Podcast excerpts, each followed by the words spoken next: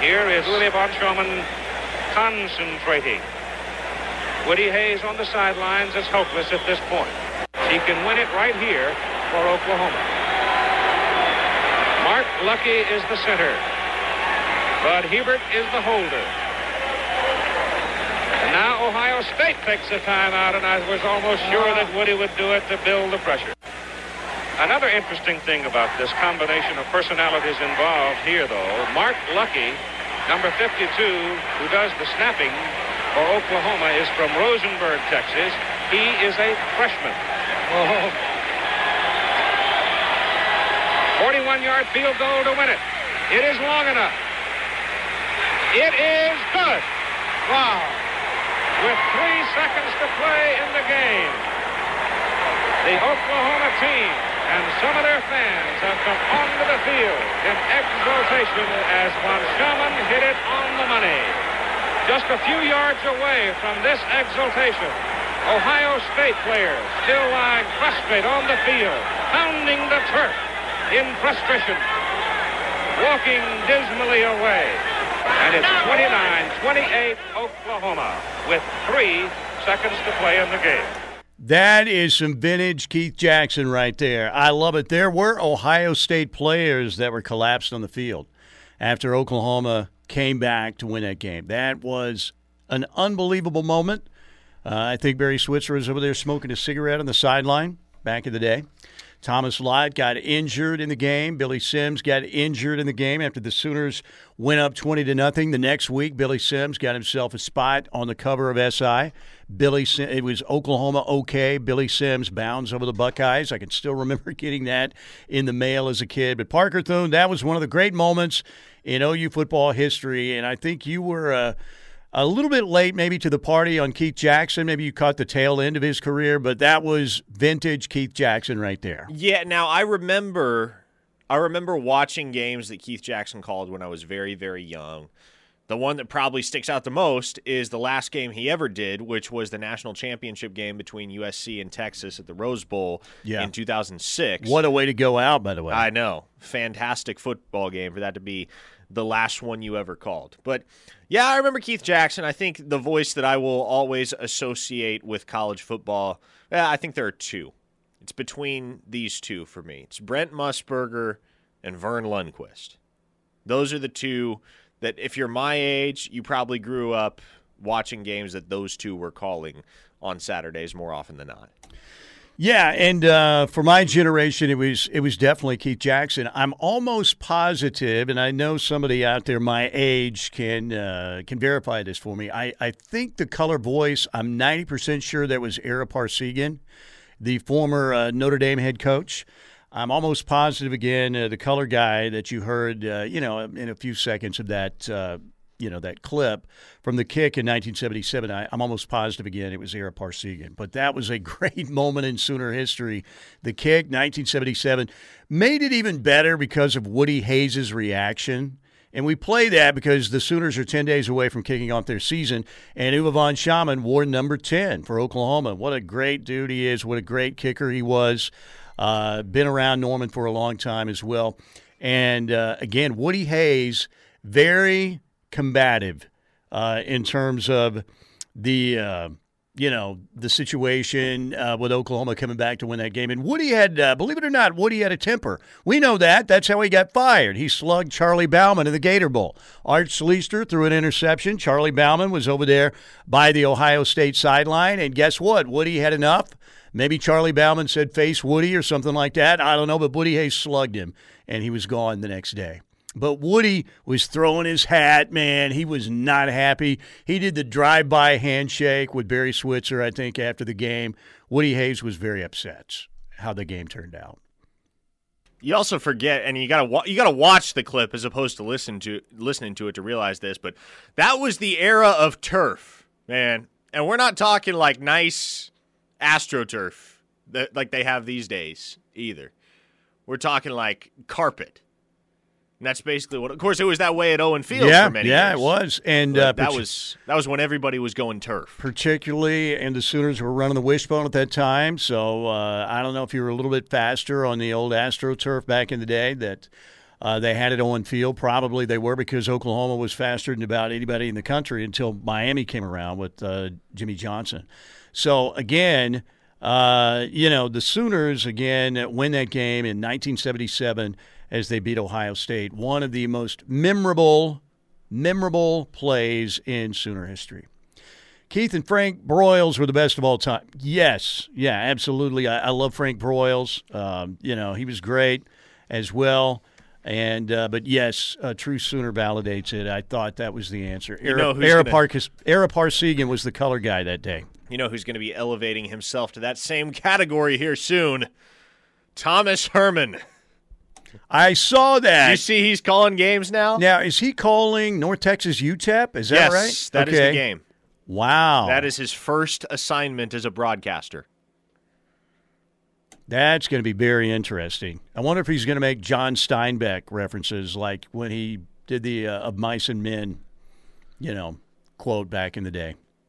So we'll He's see. probably just going to stick in broadcasting in the long term because once you go to the broadcast booth, unless you are a revered name, unless you're somebody like Jon Gruden, well, pre demise Jon Gruden, where you have built enough of a brand and you have built enough of a reputation that you can be coaxed out of the booth to take a big time job and a big time job only. If you don't have that type of status, generally once you go to the broadcast booth, your coaching days are pretty much over.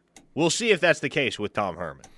Yeah, so uh, I, I'm sure there'll be a few Sooner fans. You know, first of all, uh, Notre Dame and not Notre Dame, but Nebraska and Northwestern. I keep thinking because it's in Ireland, it should have Notre Dame involved, like you said yesterday. But uh, that game will be a little bit later. That's an evening game, right? UTEP, North Texas, like a six o'clock, something like that. I, I, do not know. But I'm sure there'll be a few Sooner fans watching that game, and you'll get to see Tom Herman in the booth, which is going to be very interesting.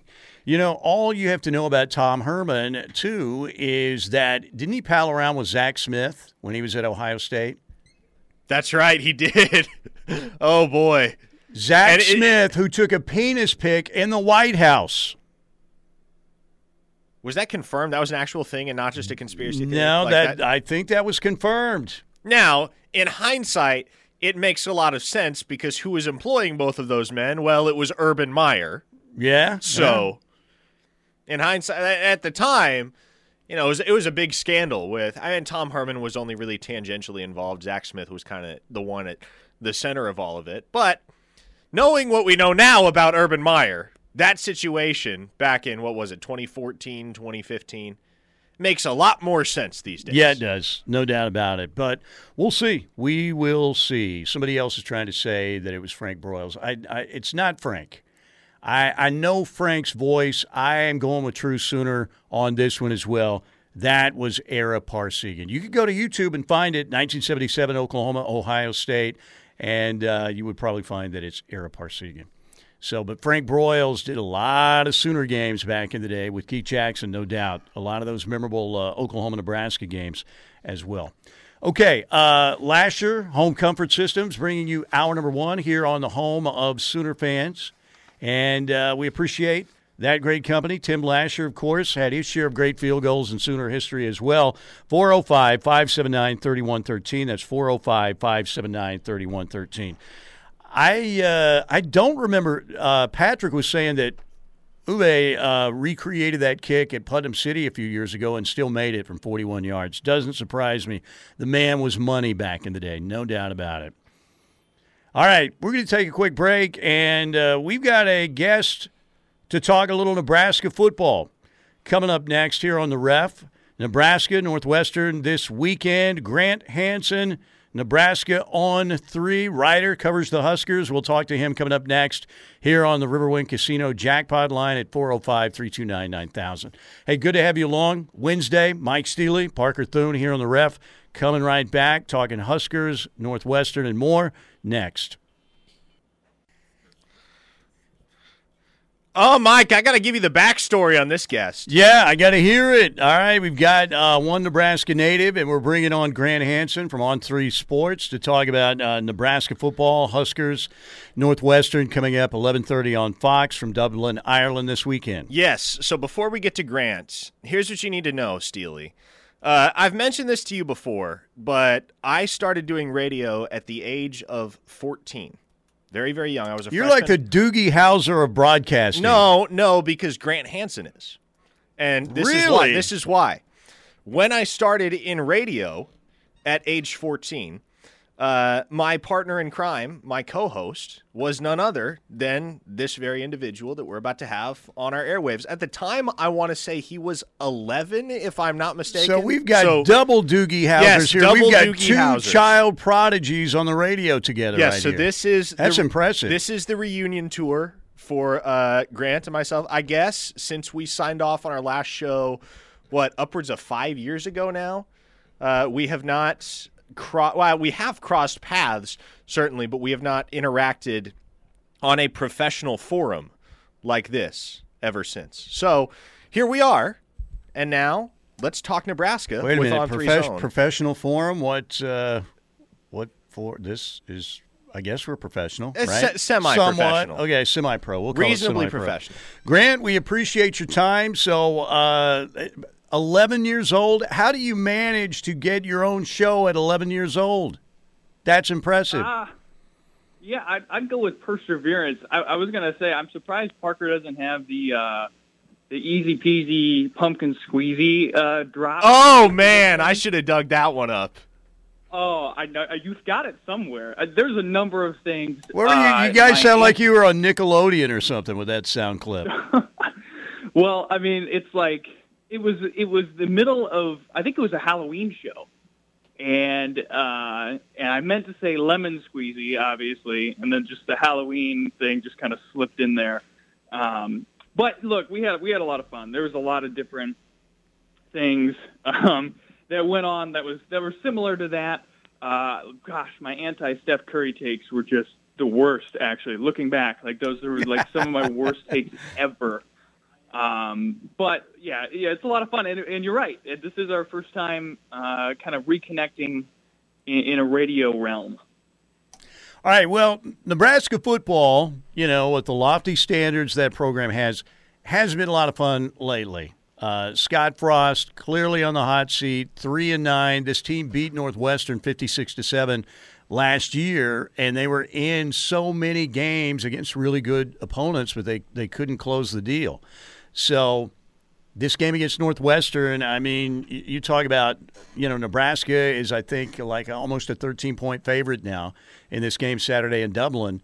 Uh, and Scott Frost better win this one. And then he'll have an opportunity to really get perhaps a signature win against Oklahoma coming up September 17th. So, what about this matchup, though, uh, coming up this weekend? And how hot is that seat for Scott Frost? About as hot as it can get right now? Oh yes, uh, undoubtedly. Um, look, it's it's interesting because I, I think there's two ways you can look at it. Like you can look at it that yes, it's definitely a hot seat, um, and I and I don't think there's really any doubt about that.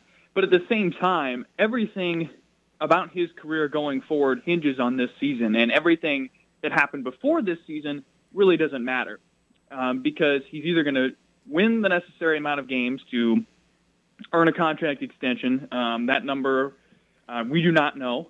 Um, I think, I believe someone is currently doing a FOIA suit, uh, Freedom of Information Act, to try to get that number uh, since it's in a public university contract. Um, but he needs to. There's a certain metrics that he has to hit to keep his job, and so in some ways, it's either going to be look. The hotness is just depending on does he win enough this year or not, and so I think you know, when it comes to Northwestern, it's a really fascinating exercise because the team's already played a week zero game a year ago that had really similarly high stakes. Uh, and so you talk about, they kind of talked about that a little bit this week and trying to strike a balance between like last year, they really recognized those stakes and they were almost too tight going into it. And Garrett Nelson, uh, Scott Bluff native and somewhat de facto face of the program at this point, Huskers defensive end, talked about like, like sometimes you're just so focused on trying to avoid hitting the obstacles that are around you that you you end up gripping the stick too hard and running into them basically if you know from a maybe like a, a, a pilot's perspective Um, and so you just got to keep your you got to keep your mind zoned in on success. So it's it's a fascinating game because again, Nebraska's been here before. They were here last year against Illinois, um, but at the same time, Northwestern has zero pressure on them. They have a bye week next week. Nebraska does not. They'll have to come back and play North Dakota. And so there's a really a lot of intensity on these first two games, and again, sort of a microcosm for the season as a whole. Um, and Scott Frost's job security. Now, Stewart Mandel is already billing Nebraska versus North Dakota as a trap game. And no, Nebraska has not been good as of late, but uh, even that is a little bit over the top for me. Uh, the Huskers should have a nice, cushy, easy victory in their home opener, regardless of the outcome in Ireland when they come back to Lincoln to take on the Fighting Hawks of North Dakota the following week. But, Grant, as you look at the offense for Nebraska, obviously you're shuttling out a four year starter in Adrian Martinez in favor of a guy in Casey Thompson. Uh, that has starting experience the University of Texas, played pretty well at times last year, especially before uh, he had the broken finger uh, that appeared to pretty conspicuously affect, affect his performance down the stretch. So not and not only do you have a new quarterback in Casey Thompson, you bring in a new offensive coordinator in Mark Whipple, the former OC out at Pittsburgh, who was calling plays for Kenny Pickett at this time last year. So, what are the expectations for this Cornhuskers offense, and how much of a step up can they and do they need to take in 2022 as opposed to where they were a year ago? Yeah, I think that second part of your question is the key. Uh, how much of a step do they need to take? Uh, because, look, let's be honest, the defense is going to be the strength of this team again this year. I mean, you you look at again. Well, the first place you just need to look is the captains. Three of the four captains for Nebraska's team are on the defensive side of the football. You get Ochaun Mathis, and so um, you add him in there. TCU transfer as a pass rusher. Uh, you know, Nebraska hasn't had a double-digit sack um, pass rusher or defensive player since Randy Gregory. I think it's 2013, um, and then they haven't had a thousand-yard rusher since Ameer Abdullah. Um, and so those two things kind of go hand in hand because those two positions, pass rusher on the defensive side, and on the offensive side, the running back room are kind of Nebraska's two most improved positions, at least in the minds of the players and the coaches who have spoke with us throughout fall camp. And so to kind of take it back to the offense, you know, the question might not even really rely on Casey Thompson and what he can produce. Um, it, it, it could just be, can they do enough? Can they do enough to support the defense to keep them in? Because the, the defense is going to keep them in games throughout the whole year. And then the running back side of things as well, Anthony Grant, uh, JUCO college transfer, seems to be kind of the lead guy in that room right now. But there are, you know, about between five and six guys that Nebraska feels pretty confident in at the running back position, and they all fill really different roles. You got Jaquez Yant. You guys might remember him from a year ago. Um, 235 pounds, I believe, right now, six foot two. And then you go all the way on the other side of things in Rahmir Johnson, who is much smaller um, and, and weighs in about, I believe, around 175 pounds. And he's working in a new position for Nebraska, semi-new, kind of a Deebo Samuel-esque wide back position, so they'll be he'll be in the slot a little bit this season as well as taking some carries. And so they've got a wide variety of of guys in that backfield who could be really successful for them this season. Um, to me, I, like there's talk there. I think that's important. Um, and not to ramble on too long here, but I think the linchpin for the offense and really for Nebraska's season as a whole is the offensive line. You're replacing Cam Jurgens at the center position, a guy who is just tearing it up in the preseason right now. I think Nebraska fans are going to find out really just how good he was uh, once he was able to get his snap situation figured out. So you're replacing him at center. Bryce Benhart at right tackle. He's got the measurables. He's a he's a big dude, uh, but the problem was he was practically a revolving door last year at that position. His PFF pass protection grade was sub 30. Um, and then on the left side, you've got Teddy Prochazka, who a lot of people, he's an Elkhorn South native, um, or rather Elkhorn South product in Omaha. Uh, he's a guy who is about 6'9", 330. Um, so just absolutely massive dude. And that's a lot of people, a lot of people in Nebraska are putting their faith in him at that left tackle spot as Nebraska's best offensive lineman. But people have to realize he's played one and a half games. He tore uh, his ACL, suffered a major knee injury against Michigan his first start was against Northwestern. He was able to complete that game before he got injured, and so I, I think that is the biggest area of concern um, and biggest unknown for Nebraska is the offensive line, and it's going to really go a long way in determining how successful they are as a team this next season. Uh, and again, it lynches on it, it, hinges on those three guys, and then of course um, new uh, offensive line coach Donovan Raiola. Grant Hanson, our guest, covering the Huskers for On Three Sports. You've got the Cornhuskers and Northwestern uh, this weekend, Dublin, Ireland, 11:30 on Fox. Nebraska, nearly a two-touchdown favorite in that game, and they hammered Northwestern in Lincoln last year, 56 to seven. I want to get the mood of the Nebraska fan base. Uh, you know, Oklahoma, Nebraska have a very rich history. I grew up, you know, game of the century. I can still remember watching that. I'm old, obviously, Grant. But the Nebraska fans were always among the classiest fans uh, OU fans ever encountered. I, wouldn't put any other group ahead of them. Now, I don't know what it's like today. We've lost so much civility in modern society, but uh, I always felt that way about the Nebraska fans. But are Nebraska fans. Uh, are they starting to think, well, it's just not going to be like we were used to having it back with Dr. Tom or Bob Devaney? When we were just in the national championship hunt every year. Uh, have they resigned themselves to that, or is there still a little bit of hope that Nebraska can return to its old glory? Look, I, I think there's a, a national perception right now about Nebraska that, that says, look, these people are just obsessed with getting back to national titles. That's all they think about. They think that's something that's on the table. And and to be fair, I think there are folks who exist who are in that state of mind. I think the majority of folks just want to get back to a bowl game. Period. I mean, it, has been close to you know it, it has been five years. Uh, the best season that Nebraska has had in the close to you know since the Bo Pelini era is I believe Mike Riley 2016. Uh, they went nine and three that year and beat Oregon at home. Um, but you know since then it has just been disaster after disaster, and then especially in, the, in recent years, just fluky, weird losses. And so I, I think the folks in general are just hoping to get to a bowl game. Period.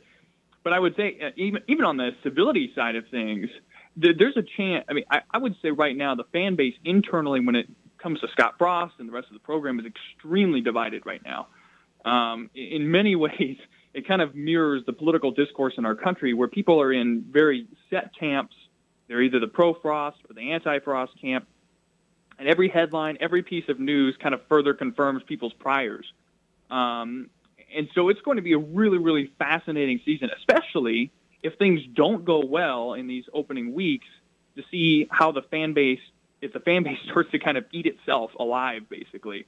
Um, because if, if it goes south fast, I, I think that's something that could certainly be on the table. Obviously, I don't, I don't think that spills over towards Oklahoma fans uh, when you guys come up to Lincoln earlier uh, or later on this year. But I, I think that's definitely something to watch. If, you know, if they start winning, nobody's going to care. Um, but the general tenor of the fan base is just make a bowl game. For the love of God, it's been five years.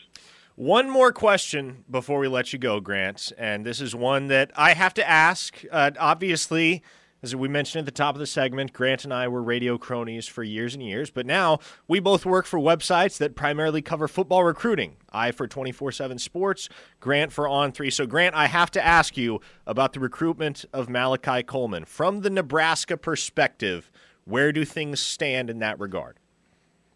I think they feel pretty comfortable. Uh, look, I, what's something that's really, really important to Malachi, and I'm not exactly sure again, how this is viewed from a national perspective around Coleman, but the nil side of things is really important to him, and, and not necessarily for him. In fact, really not for him at all. He uses it. He donates back towards the foster community here uh, in, in Lincoln. He's already got several deals set up uh, with that to begin with. Um, in fact, I even think I'm trying to remember. I don't, I don't, know, I don't know exactly, but I believe his commitment announcement is somewhat centered around that. Um, but I, I think that's a really important factor to consider in his recruitment because he's already got a really, really solid connected nil base here in Lincoln to begin with. Um, and so his societal mission, um, I, I, think, is going to be harder to continue to cultivate elsewhere.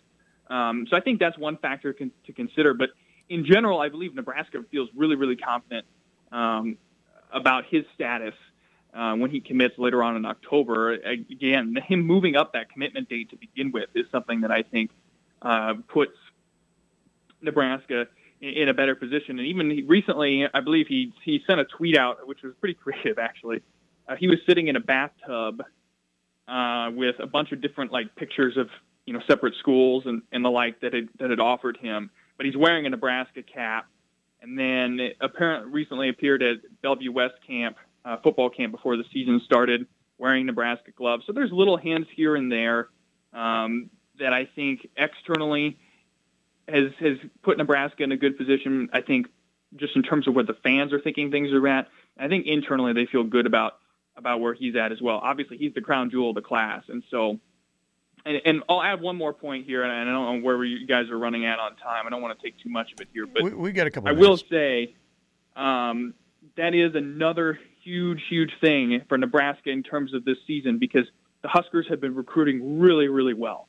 Um, you look at moving back into areas like Texas um, and, and Louisiana, of course, with Mickey Joseph. So, you know, Nebraska's picked up some really good guys and moved back into areas where they haven't really been previously.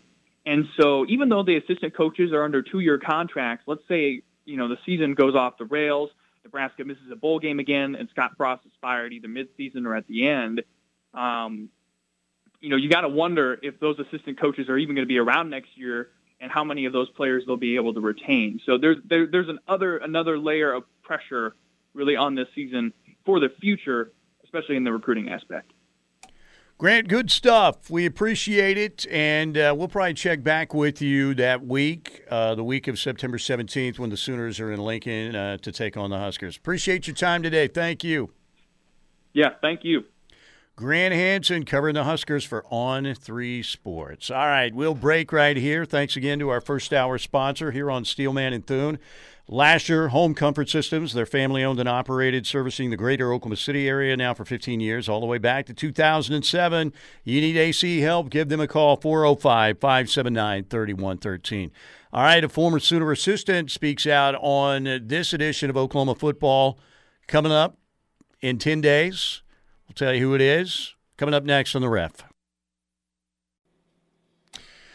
Okay, we uh, ran a little over in that uh, previous segment, so we got to make this one uh, a little bit shorter. But uh, thanks for being with us here on this Wednesday. I'm Mike Steely, along with Parker Thune, Steelman and Thune at noon, home of Sooner fans, the Ref Radio Network. All right, Kevin Sumlin was uh, at OU. What was it, 2003 through like 2007? As an assistant coach, so he knows uh, a little bit about Oklahoma football. He was on the podcast that Trevor Knight and uh, Bryce Petty do, and they they do a him, podcast. They they do a podcast. Okay, I guess. Yeah. yeah. I guess every washed up quarterback has a podcast these days. Yeah. Maybe, maybe. Every washed up football player has a podcast these days. Everybody has like a podcast, tw- not just football players. Everybody has a podcast, right? Everybody in the entire country has a podcast. That's pretty true. Well, it's here, like if you're 20 something and you're no longer playing football, like, well, yep, th- here's my podcast. Yeah, there there are a lot of them, that's for sure. All right, here is Kevin Sumlin on that podcast with Trevor Knight and Bryce Petty talking about the current state of Oklahoma football. One of the reasons they've been so successful over time is the consistency of the administration. They know what they're looking for. It's kind of like the Dow Jones, right? It's going to be slumps. There might be a depression.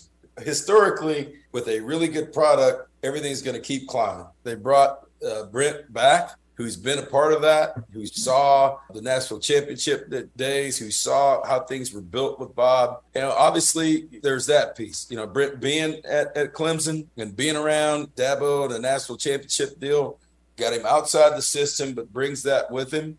Uh, it'll be it'll be interesting. I, you know, they've they've had a number of their players that that transferred, uh, really good players, including, in my opinion, one of the better players in the league in, in, with Caleb Williams. So, you know, a guy who won games by himself at the quarterback position, uh whether we want to say it or not, he did. To, for that guy to be a freshman, to be that young a player, and another and a couple other guys to leave and go west, that hurts any program.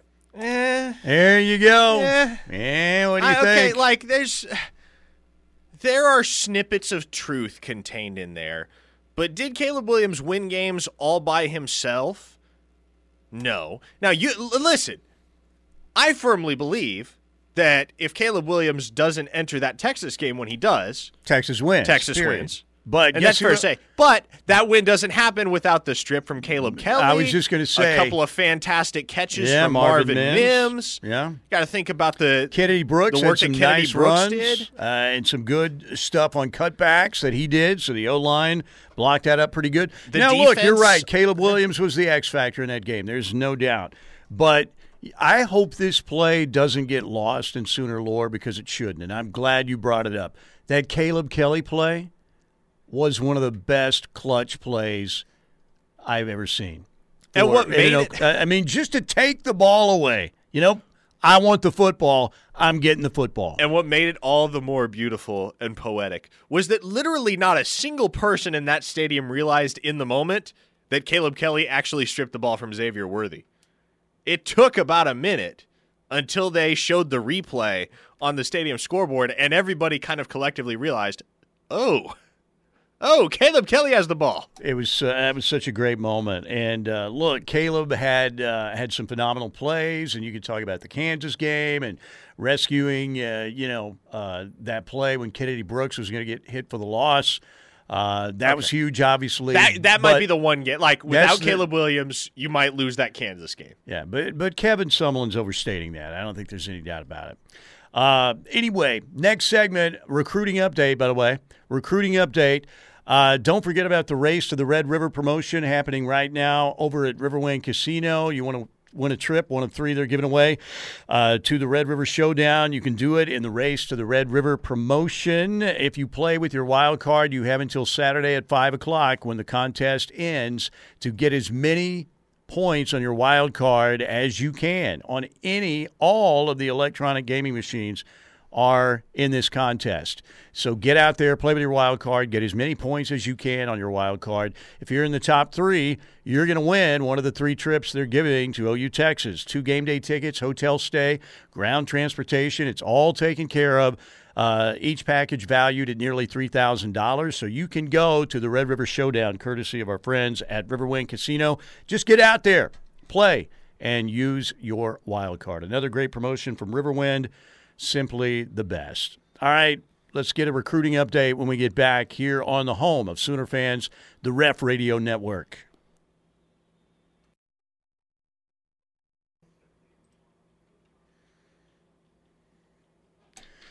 Here we go. Final segment of the uh, first hour. We still have another hour, obviously, to come right here on the home of Sooner fans, the ref.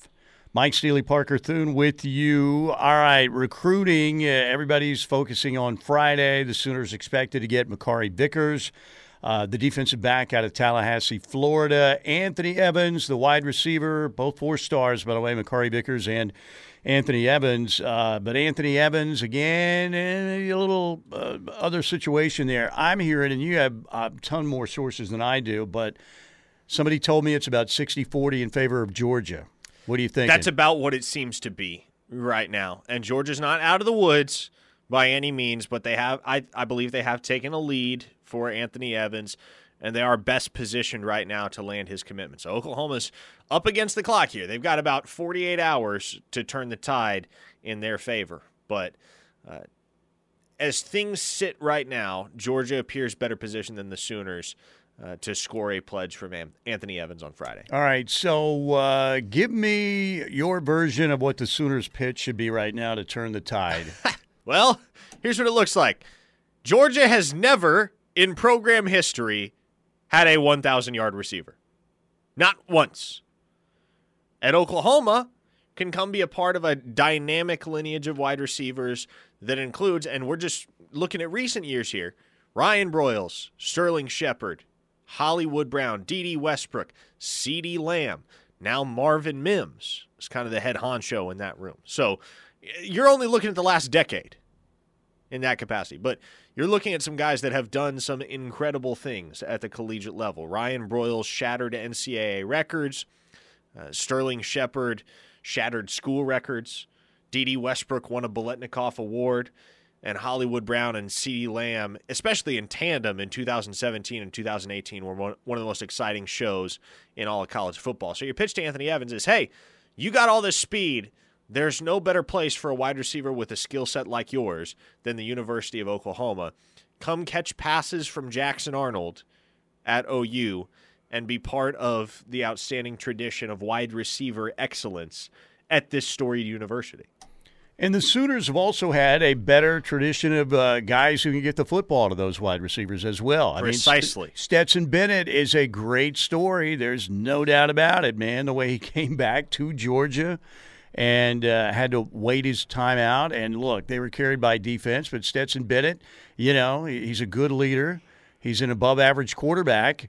Uh, what, what, was the last great Georgia quarterback? You have to go all the way back to Matthew Stafford. Matthew Stafford. That would be it, right? Matthew I mean, Jake Stafford. Fromm was all right. Justin Fields went to Ohio State.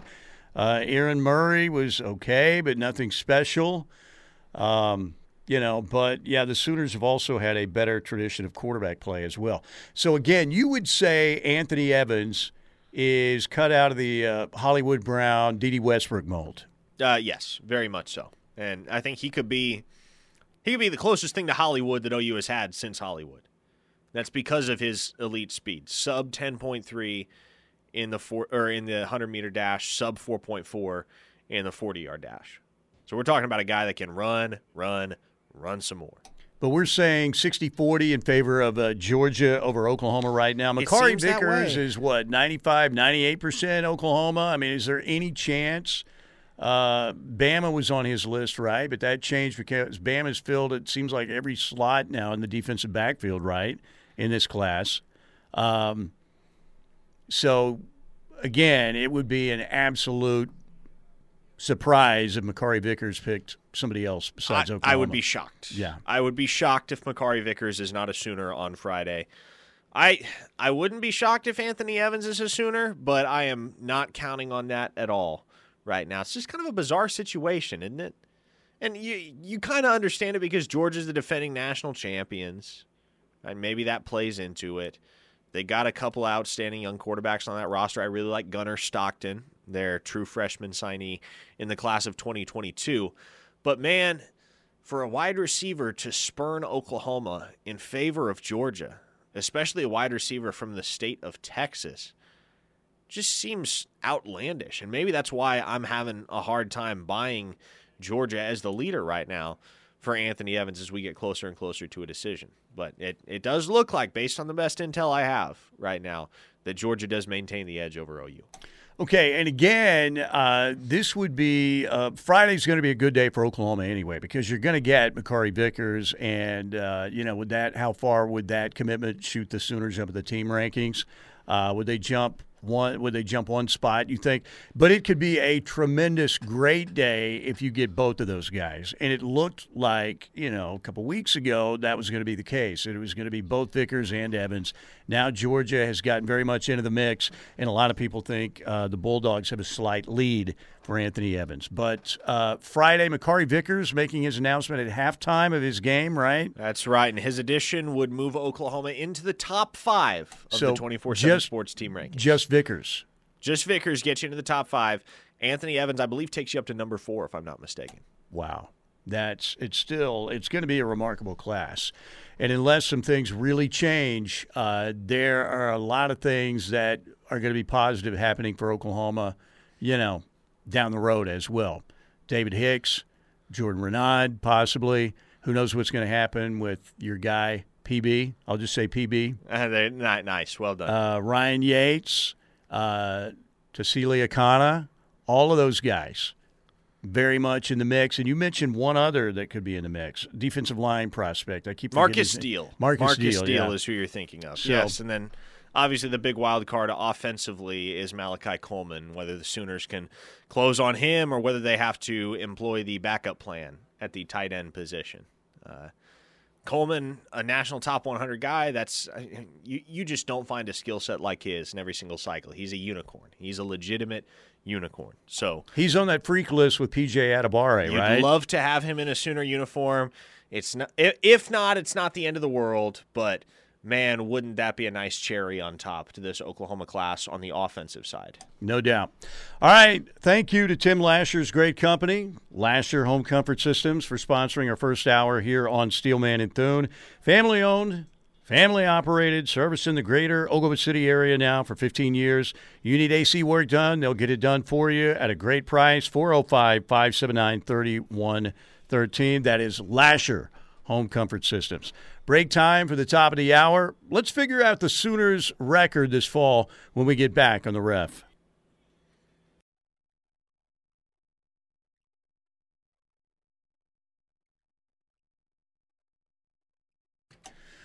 Yes, sir. Here we go into hour number two, presented by the Seth Wadley Auto Group in Pauls Valley, exit 72 for a great deal on a car, truck, or SUV or a used vehicle.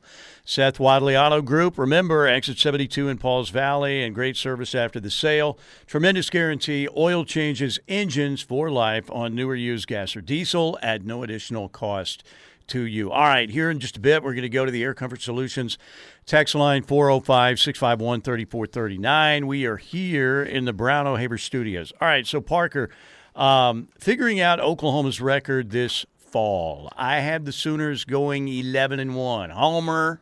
All right, yeah, but I have Oklahoma going 11 and 1. But here's where I can't figure what I can't figure out. Where is the loss going to happen? We're, we're I- literally on the exact same wavelength. here is what I have. Uh, automatic wins. The column has got three teams UTEP, Kent State, Kansas. Automatic W's. Should win games at Iowa State, at Tech, at TCU, at West Virginia. And then that that's seven games. And then losable games at Nebraska, K State, Texas, Baylor, Oklahoma State. You've got three of those at home, one on a neutral field, and one of those is a true away game. Now, if you're Oklahoma, you should win your home games. You should beat K State at home. You should beat Baylor at home. You should beat Oklahoma State at home. I'm not saying they're going to be easy, but you're Oklahoma. You should win those home games. That leaves at Nebraska and the game against Texas. And I look at those and I'm like, man, Nebraska was three and nine last year. I mean, are they going to be better? Probably, but that much better. Texas was five and freaking seven, man. They've already had injuries on the offensive line. But so I'm wondering where does where does that loss come from? Because I, I don't see OU going twelve and zero. Could they? Absolutely. But where is that loss going to come? Uh, and that's the million dollar question, Mike. I don't have any more of an answer than you do. I think the one game that everybody's going to overlook is that game at TCU at Amon G. Carter Stadium on October the 1st. Because that uh, that in gen- that entire situation just worries me. Because it's the week before the game against Texas. So, you're going to have to make absolutely certain as a coaching staff that your players are not looking past TCU. And you have just played in Lincoln and come home to play Kansas State the two games before. And as you said, after TCU, you go to the Cotton Bowl. Correct. So, you cannot get caught looking past an opponent to Texas the way the Sooners did in 2020. Remember when they went up to Ames? And Iowa State did not look like a good football team at that point. They just lost to Louisiana in their season opener. And Oklahoma got caught napping. They were asleep behind the wheel. And Iowa State and Breece Hall made them pay for it. So you cannot get past you you cannot get caught looking past TCU because that is a team that has the firepower to make you pay. Now I have said this time and again and I will continue to say it. My opinion of TCU as a football team changes drastically based on who is named the starting quarterback. Because I believe that program's ceiling is much higher with Chandler Morris under center than Max Duggan. I'm not really all that worried if it's Max Duggan for TCU taking the snaps. If I'm Oklahoma, I like my odds going up against Max Duggan. If you got to go up against Chandler Morris, that has the opportunity to present some problems. Hey, We look what he did. Look what he did to a Dave Aranda defense last year. and that's no easy thing. That is No. no easy task. Chandler Morris is the only reason why Baylor didn't make the college football playoff last year. Think about that. He, I mean, he was unbelievable. What did he have? Was it over 600 yards combined total offense? I need to go ahead and Google it up, or in this case, ESPN it up. But yeah, it was uh, it was remarkable. So, are you saying that uh, one of those losses could be in the should win category, where I have at Iowa State, at Tech, at TCU, and at West Virginia? West Virginia. The loss, I would say, there uh, there are several games. I, I believe OU will beat Nebraska. I believe that. I believe OU will beat Texas. There are a handful of games. I don't even know if there are a handful. There are here are the games that I look at and I say, okay, I can see Oklahoma losing that one. TCU, as I just mentioned, is pretty high up on that list. Kansas State is high up on that list. I am bullish on the Wildcats in 2022. The Baylor game's a coin flip. Going up to Morgantown, I know I probably shouldn't be worried because Oklahoma has never lost to West Virginia during the entirety of the Mountaineers' tenure in the Big 12. But I expect that West Virginia team to be improved. So that one could get tricky. And then another game that most everybody seems to be looking past is the road trip to Ames to play Iowa State, where the Sooners lost in 2020. So I, I would say those five games to me TCU, Iowa State, West Virginia, Baylor, Kansas State. Those are the five in the very losable category for me. And there are tiers to that, right? Like the Kansas State and Baylor games are much more losable, I would say, than Iowa State, TCU, West Virginia. Kansas State and Baylor are the two opponents I would be most concerned about if I'm an OU fan right now. And if you can get through October 8th, you know, that means obviously you win in Lincoln, you come home and you beat K State, and you uh, you beat Texas and Dallas. That's the brunt of your schedule, man. That you know because you've got the not trying to disrespect Baylor and Oklahoma State because I think they're going to be good football teams, but you have those teams at home, and that's where the schedule favors Oklahoma very much this year is playing those Big Twelve contenders at home. So again, I think 11 and 1 for Oklahoma. Brian in Tulsa, I saw someone on Twitter say we are going 7 and 5. I wasn't a good student in school, but that doesn't add up to me at all.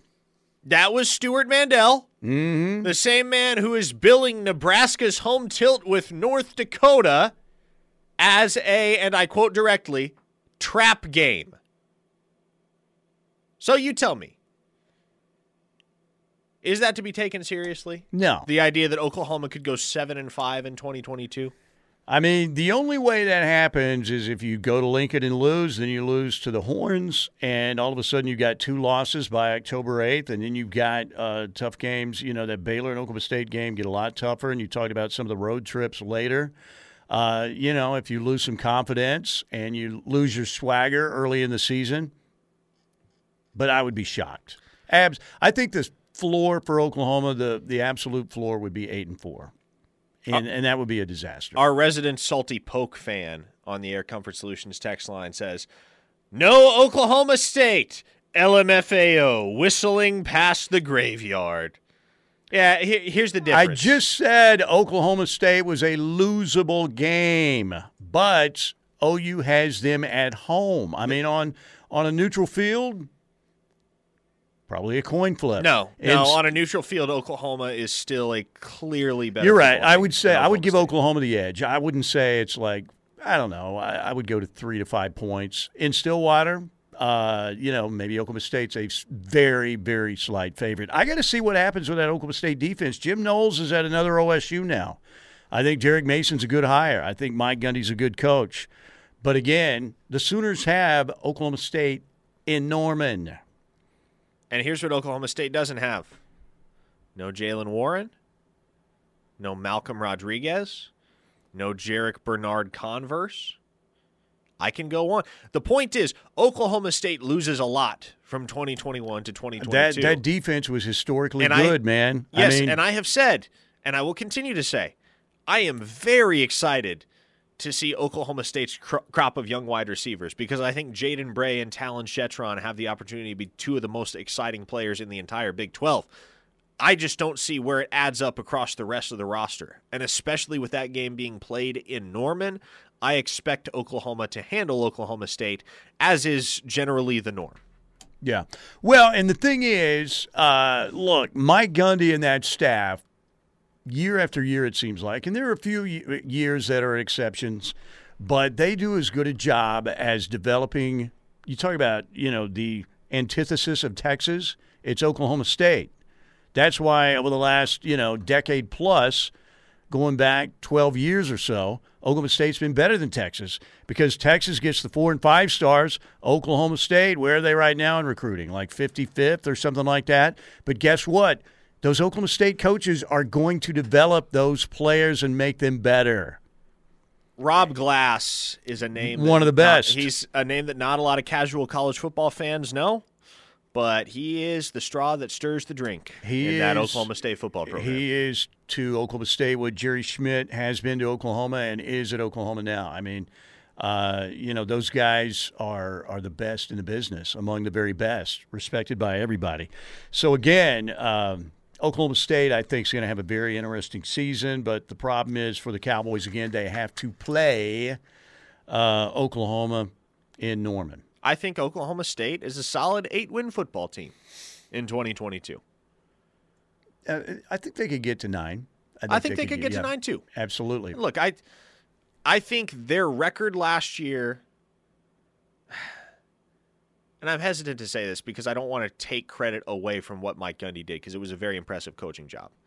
But I think if you replayed that season 10 times over, I don't know whether Oklahoma State wins 12 games again. Yeah. You know, there was there was a lot that went their way and they to their credit, they came up with some big plays in big moments to get some big victories. I'm just not sure whether that's replicable with the cast of characters that they're going to have heading into this 2022 season. From the 404, Oklahoma State sucks. That's not a losable game. This isn't wrestling. Well, I mean, losable means uh, you're playing against a good team.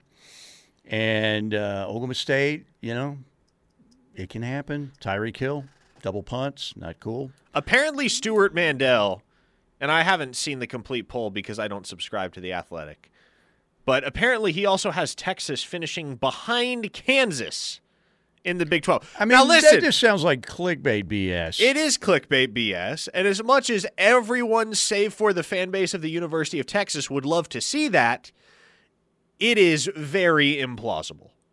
Very implausible. Yeah, it's going to be interesting. Uh, ladies and gentlemen, thank you to the Seth Wadley Auto Group, Pauls Valley, exit 72. So I have the Sooners 11 and 1 of the season. And again, trying to figure out where that loss is going to come. But I just, you know, I, I, think, again, the only way that it implodes on Oklahoma is you lose to Nebraska and you lose in the Cotton Bowl. And if something happens to Dillon Gabriel, that would be to me those. That's how you could bottom out maybe at eight and four. And right now, I think Davis Beville would be the backup, right? He would right now, and he is huge, man. He's a, a large mammal. He's what, like six fives? Uh, is he? Did he's we say list, six? He's listed at six six, and I don't know if it's because he's always standing next to all the other quarterbacks, most of whom are not nearly that tall. I mean, Dillon Gabriel's he's five eleven, and General Booty is, I mean, he's not short, but he's six two. Nick Evers is the tallest among the group at six three, save for Davis Beville. But I don't know if it's just because he looks that much taller compared to the rest of the quarterbacks. But when you see Davis Beville out there on the football field, he looks about six eight. You know what? I, here's what I want to happen though. Davis Beville might be winning that backup quarterback job right now, and I, hey, big Davis Beville guy, no doubt. But General Booty, you've got to come on here and make a run at this number two. I can't even. At the backup spots, make a run at this number two, General Booty. You know why? Because that way, if Gabriel struggles in one game, guess what we're doing? We're making a booty call. That's right. I said it. I know it's bad. I should go to break right now. Let's do it while I have a shred of dignity left. I'm losing it quickly. Be right back.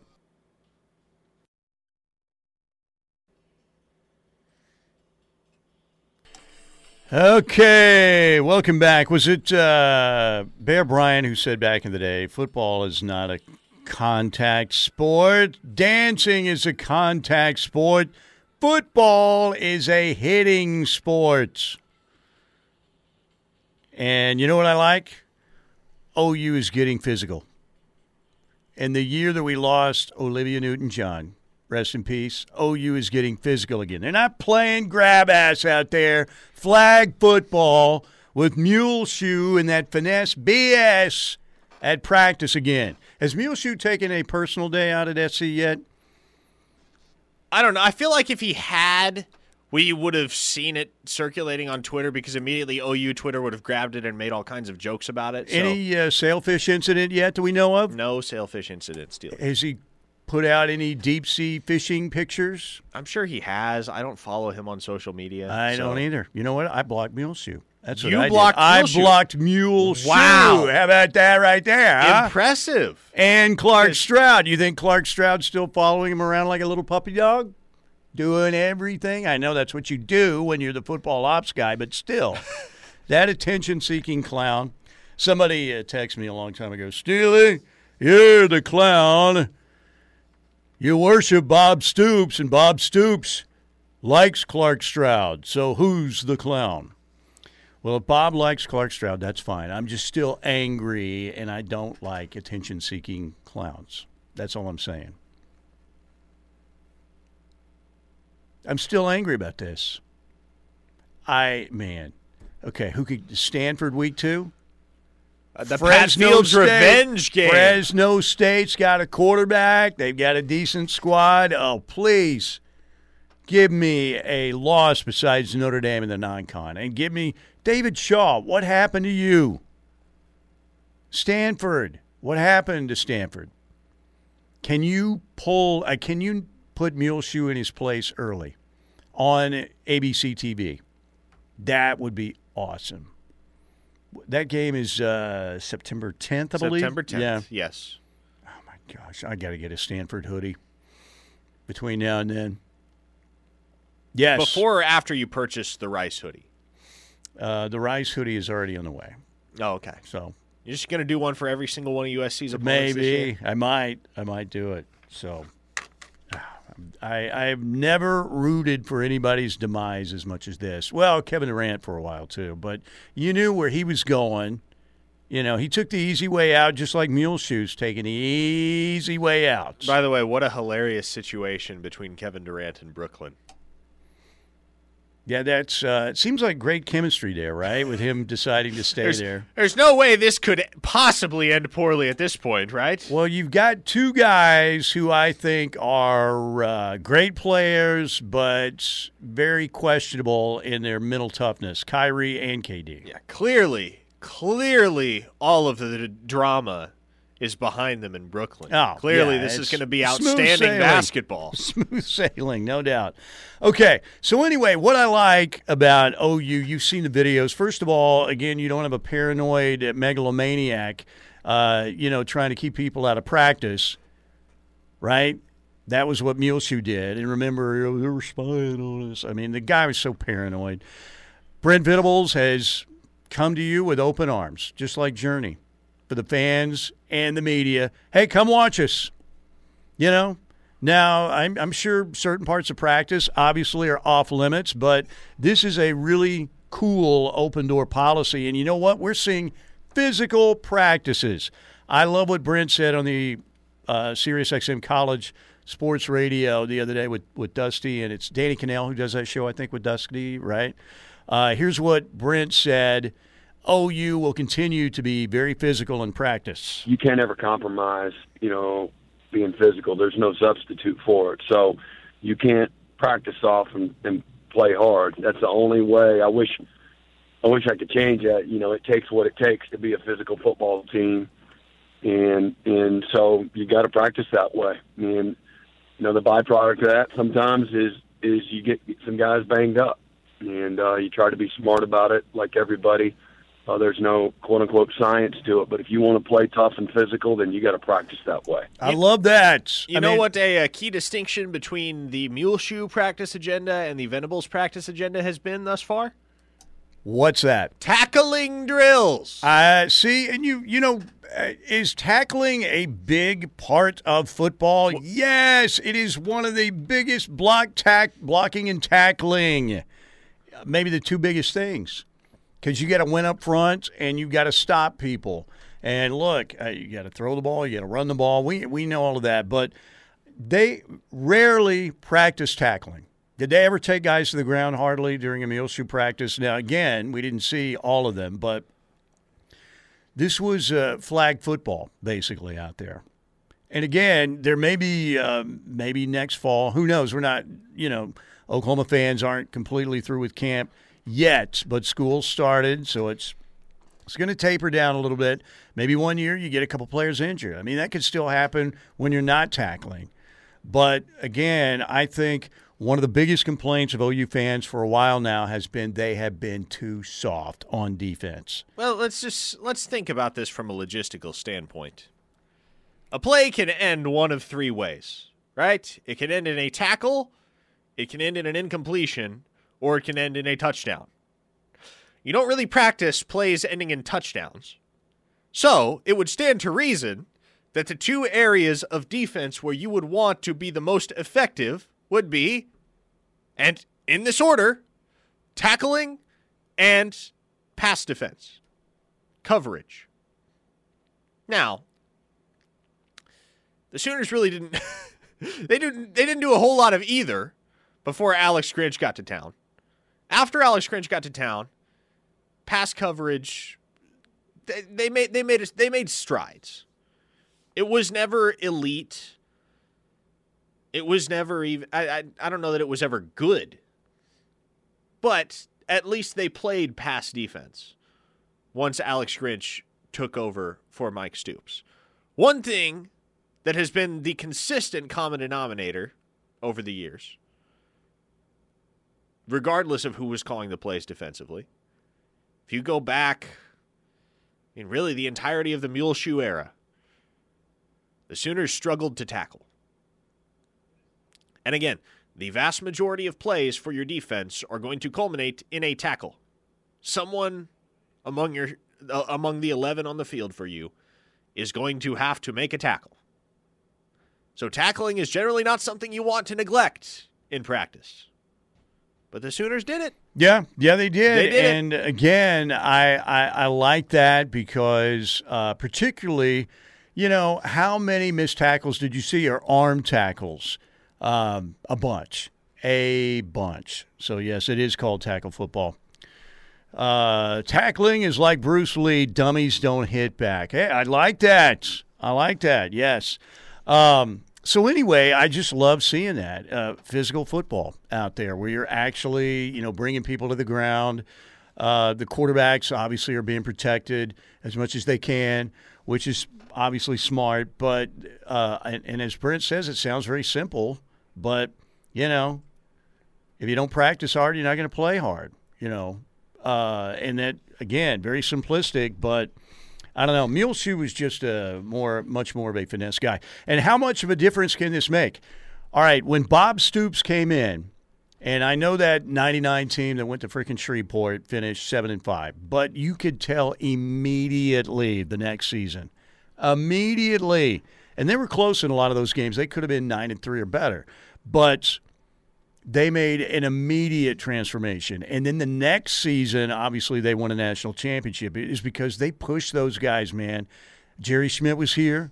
They pushed those guys. I was down for a couple scrimmages on the sidelines, and I can still remember Bob getting into like Rocky Calmus. You know, oh, you think this is going to be a freaking screen pass? You know, what are you doing? You know, and uh, it was worse than that. But those guys, it was an immediate transformation because John Blake, Howard was just Howard. John Blake, uh, again, great guy, good position coach, disorganized, good recruiter. They weren't super tough on those guys. They may have thought they were, but I saw, man, these guys are kind of looking at let's this new staff like, holy cow, this is different. And I think you're going to see that uh, transformation with uh, with Brent and this football team too. By the way, Doc up in Oregon says, I realize it's the longest of shots, but I do welcome my fellow Sooner fans to the fan base of my grad school alma mater, the Rice Owls, as we take on the Fighting Muleshoes in week one. Yes, uh, Muleshoe needs uh, Muleshoe needs a like six and six. Worse than that, but the problem is they're probably going to finish like nine and three or something like that. But I, you know, they lose to Fresno State or Stanford early. Oh, please. Maybe Rice takes him to the wire, which I seriously doubt. But you know, I don't want to see him getting all this attention on all the pregame shows and then coming out. Well, we really loved it there, but you only get so many opportunities. You know, shut up, shut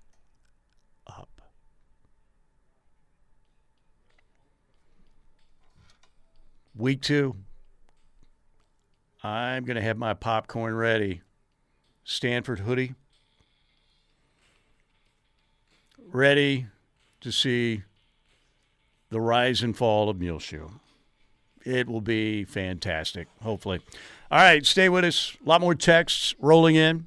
We'll get to the Air Comfort Solutions text line again when we get back here on the home of Sooner fans, the Ref Radio Network.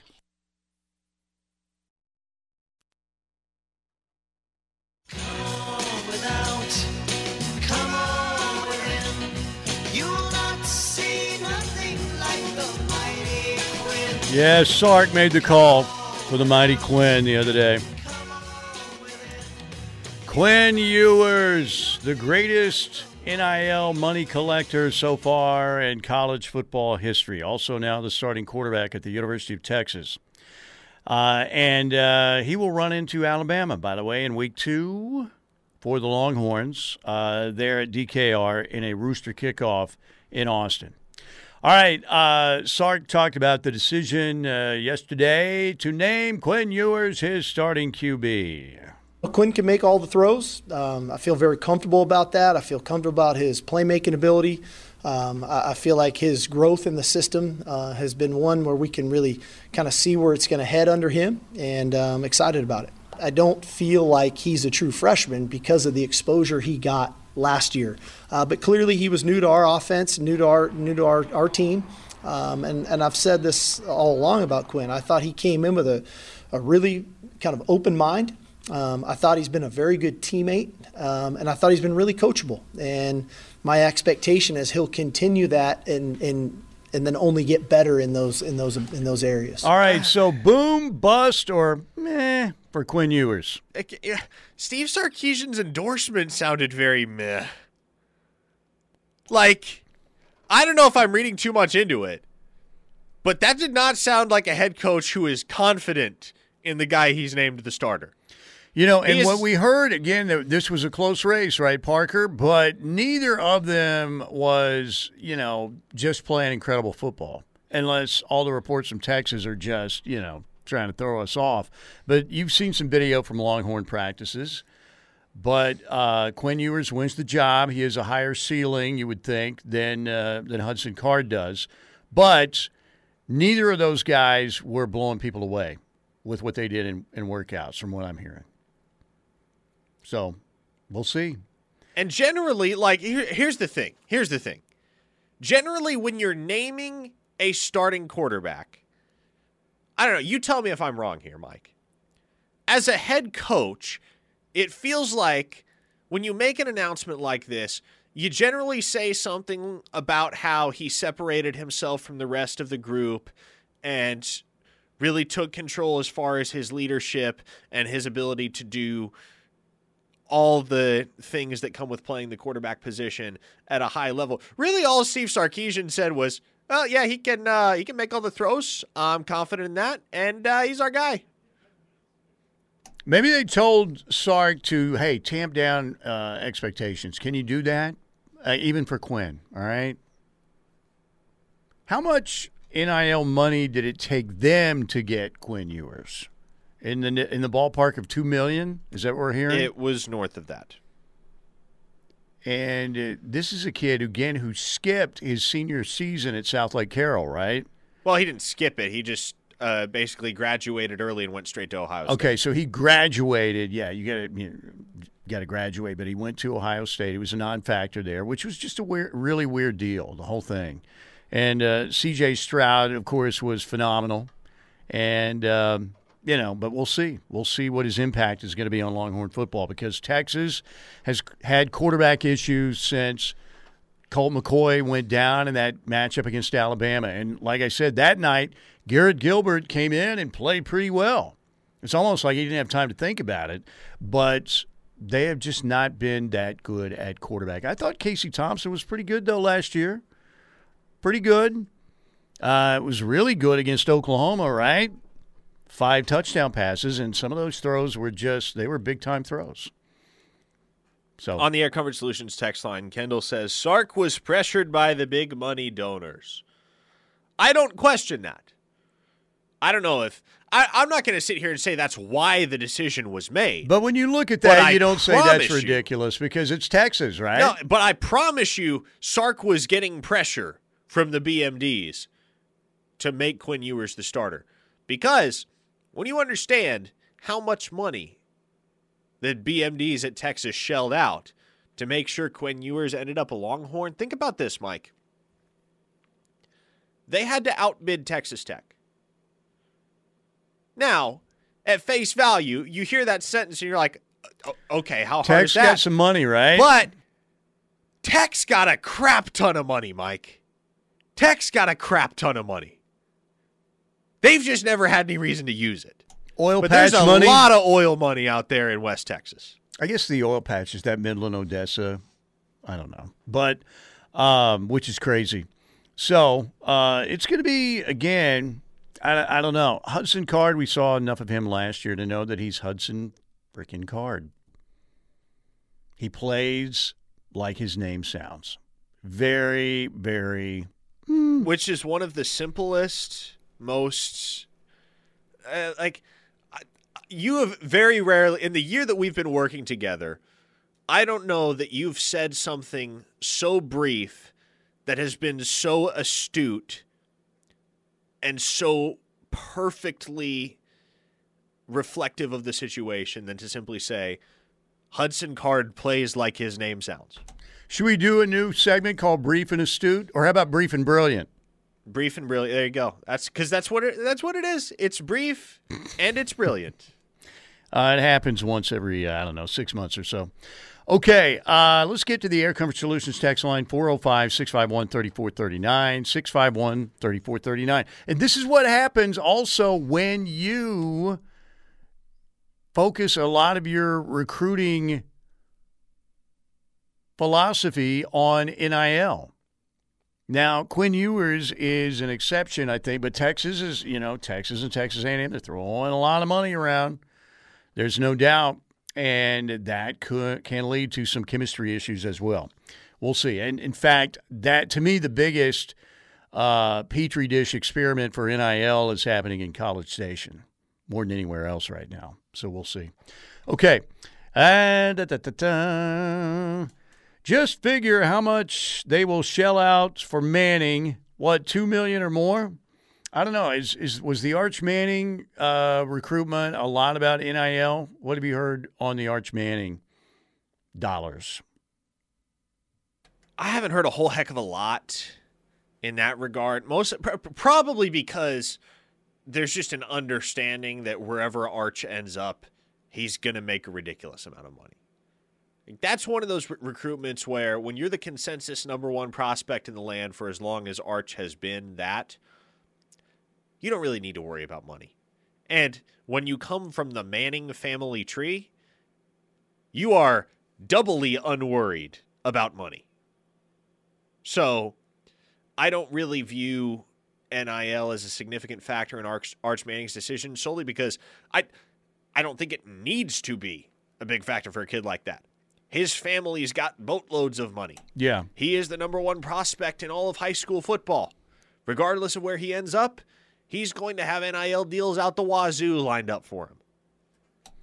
LG Sooner 63 says, yes, Muleshoe is a very creative offensive mind, but defenses eventually catch up to new things. Two things teams don't catch up to are physicality and fundamentals. Amen. LG Sooner 63. Nailed it. Nailed it. You hit the bullseye. Hit the bullseye, no doubt. Uh, how do you think the Sooners will do this year versus, uh, again, uh, rush three, drop eight? Well, you're not going to be able to do that against Jeff Lebby because Jeff Lebby will just run the ball Hmm. down your throat, which is what Muleshoe wouldn't do. You think? Uh, Like, if if it comes to it, Jeff Lebby will put his quarterback under center, which Muleshoe never did, by the way. He'll put his quarterback under center and just be like, okay, we're going to hand it off. Matt, Matt Corral had some big rushing games last year, right? He did. Yeah. He did. And Dillon Gabriel isn't quite that guy.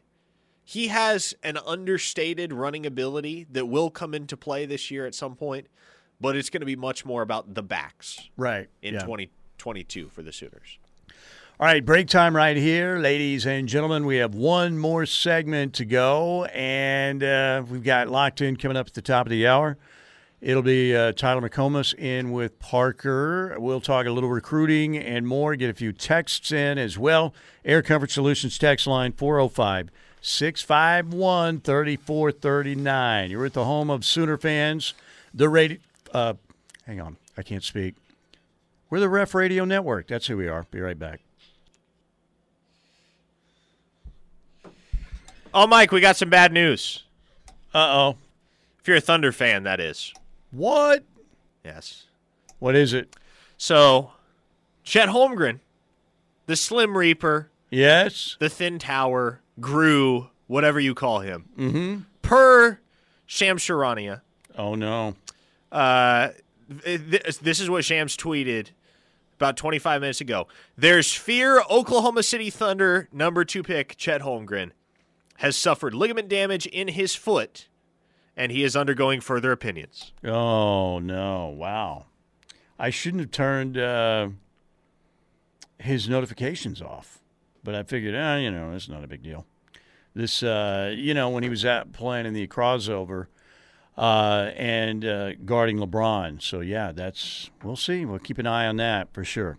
Okay, Riverwind Casino. You want to go to the Oklahoma Texas game, the Red River Showdown, courtesy of our friends at Riverwind. You can get your wild card out because you need your wild card at Riverwind. That's going to do you a lot of good uh, to have that wild card. Pile up as many points as you can all out blitz with your wild card until this Saturday afternoon at 5 o'clock when they end the Race to the Red River promotion and they find out the top three patrons with the most points on their wild card from August 1st through again this Saturday at 5 o'clock. And if you are one of the top three, guess what? You're going to win a trip to OU Texas, the Red River Showdown, complete with game tickets, hotel, ground transportation, everything courtesy of our friends at Riverwind Casino. So you need to get out and close right now. Uh, you know, midway through the fourth quarter, basically, is what we're talking about. So if you want to win a trip worth nearly $3,000 to the Red River Showdown, you can. Get out and play. Play with your wild card. You can play penny slots and rack up a bunch of points, right? Just sit there and play those if you have to. Uh, but again, race to the Red River, courtesy of our friends at Riverwind Casino. Another great promotion and another reason why Riverwind is simply the best. Okay. Uh, what you want to take? Uh, get a couple texts. in? Yeah, let's because the the texter that I have dubbed Salty Poke fan on the Air Comfort Solutions text line, uh, th- over the course of that segment that we were talking about, Oklahoma State just continued to fire away, and eventually said, "The delusion coming from your camp is astonishing. You've taken a step back." I feel the need to offer Salty Poke fan a wager as to the outcome of Bedlam this year. So, to that particular individual, and you know who you are, if you're willing to make a wager on the outcome of Bedlam, I will be happy to entertain you in that capacity. Make me an offer on the Air Comfort Solutions text line. We'll see where this goes. I, I'm 1 0 on listener bets this year now that Baker Mayfield has been named the starter for the Carolina Panthers. So, batting a 1,000 for the moment. Uh, we'll see if Salty Poke fan chimes back in here. Uh, but let's continue to explore what we've gotten on the Air Comfort Solutions text line over the last couple of segments. Oh boy, one listener in the 918 says, When Josh Jacobs trucked Robert Barnes, I knew we needed to be more physical and wouldn't compete until we were. That that one play kind of summed up the entire 2018 season for Mm-hmm. Oklahoma defensively. Yep. Microcosm of the Mike Stoops slash Ruffin McNeill experience. It's unfortunate for Robert Barnes though, because he Yeah, was, was. he was never quite the same after that. Pastor Andy from BA asks, who has potential for the bigger unexpected breakout season? Offense, Marcus Major or Theo Wease? Defense, Key Lawrence or Billy Bowman? And he adds, P.S. Muleshoe, Muleshoe equals Judas. J.K. Kinda. Yeah, there's uh, well, yeah, betrayal, total betrayal, no doubt. Who's who's Jesus? Is it Joe Castiglione or is it Bob Stoops with that analogy? Uh, right now, I would go Bob. Okay, so at, at, as to Pastor Andy's question, Marcus Major or Theo Wease, I like Wease more just because he's the guy that's he's always had so much potential and he's delivered. You go back to 2020, he was a key cog in that Oklahoma passing attack. Billy Bowman on the other one. I would go with Billy Bowman. I'd, I'd give him the slight edge over Key Lawrence defensively. Man, I really do think Theo Wease can have an outstanding year if everything breaks his way. It's it's going to boil down to how many targets he ends up getting alongside Marvin Mims and Jalil Farooq because somebody has to be the odd man out, right?